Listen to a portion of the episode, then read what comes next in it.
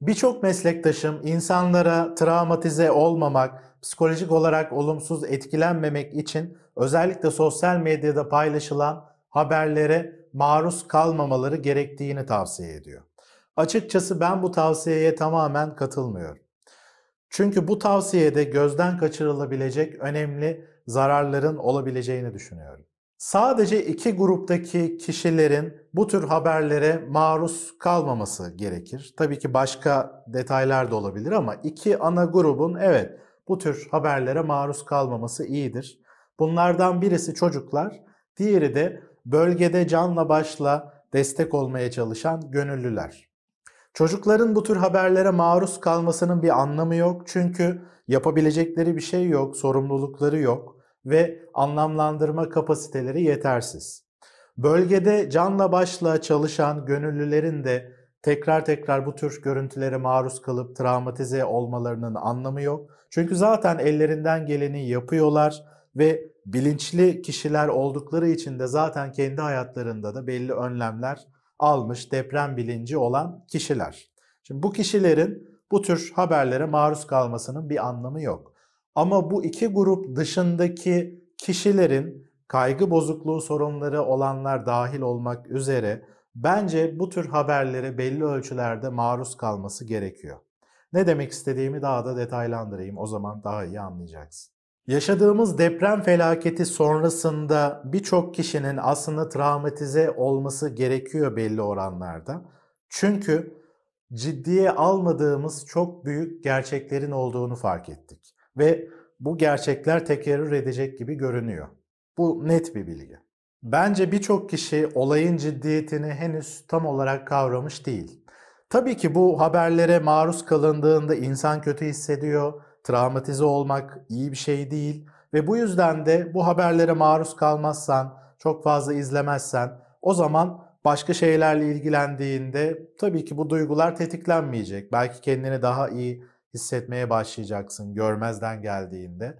Ama acaba psikolojik olarak daha sağlıklı olan şey bu bastırma, görmezden gelme hali mi? Tekerrür eden bu olaylara seyirci kalmak ve günü yaşamak, anı yaşamak mı daha önemli, daha sağlıklı? Açıkçası bunu tartışmamız gerekiyor.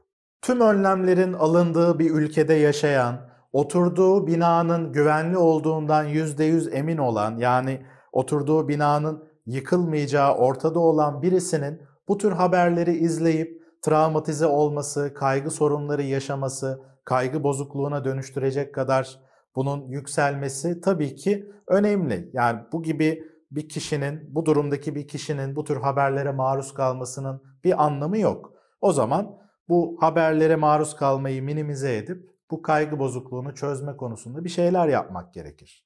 Ama bizim durumumuz farklı. Kitlesel olarak yaşadığımız bu ülkedeki deprem gerçeği, deprem felaketi sonrasında tabii ki hepimiz kötü hissetmeliyiz. Bu hisleri hemen rahatlatmaya çalışmamalıyız. Binlerce insan öldü. Onlarca çocuk ailesiz kaldı. Birçok akrabasını hatta akrabalarının tamamını yitiren bir sürü insan var. İşini, tüm birikimlerini kaybeden bir sürü insan var.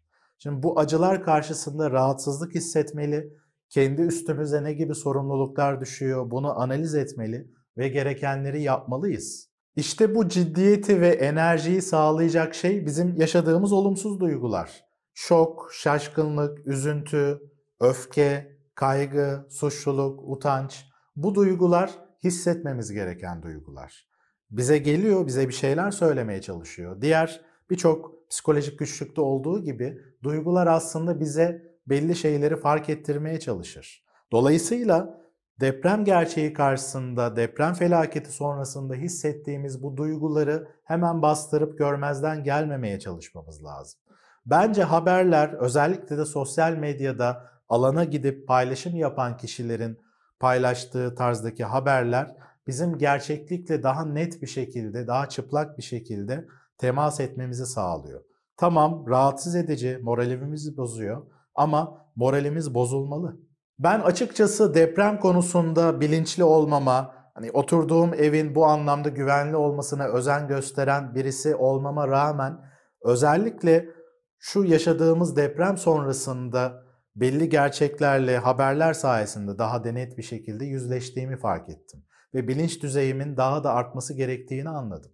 Hatta eski videolarımda da işte bu tür haberlere çok fazla maruz kalmamak gerekiyor şeklinde belli tavsiyelerde de bulunmuştum. Diğer meslektaşlarımın klişe şekilde anlattığı biçimde. Ama özellikle az önce anlattığım nedenlerden dolayı bu tavsiyenin doğru bir şekilde netleştirilmesi gerektiğini düşündüğüm için bugün bu noktalara odaklanmak istedim. Bizi gerçeklerle yüzleştirmeyi sağlayacak şeylerden uzak durmaya çalışmak, bastırmak, görmezden gelmek psikolojik olarak sağlıksızdır. Dolayısıyla bugün anlattığım noktalara özellikle lütfen duyarlı ol ve diğer insanların da duyarlı olması, gerçeklerle yüzleşmeleri konusunda farkındalığı artırmada aracı ol. Bu tür videolar gördüğünde paylaş. Hani haber videoları açısından demiyorum özellikle ama bir şekilde insanların farkındalığını artıran tarzda bilgilendirici videoları şu anda olduğu gibi paylaşabilirsin. Böylece olayın ciddiyetinin insanların bilincinde olmasını ve uzun süre bu bilincin devam edip gereken önlemlerin alınmasını sağlayacak kadar bunun gündemde olmasını sağlayabilirsin. Bu konuda sana da çok iş düşüyor. Video paylaşmanın dışında yakın çevrende bu öğrendiğin bilgileri, bilinci insanlarla paylaşabilirsin. Farkındalık düzeylerini artırmaya çalışabilirsin. Eğer bunları yapmazsan suçluluk, utanç gibi duygular hissedeceksindir içten içe ki bu iyi bir şey. Dediğim gibi sana olayın ciddiyetini fark etme ve sorumluluk alma konusunda bir şekilde enerji verecektir bu duygular. Ki bunu bir sonraki videoda daha detaylı bir şekilde işledim.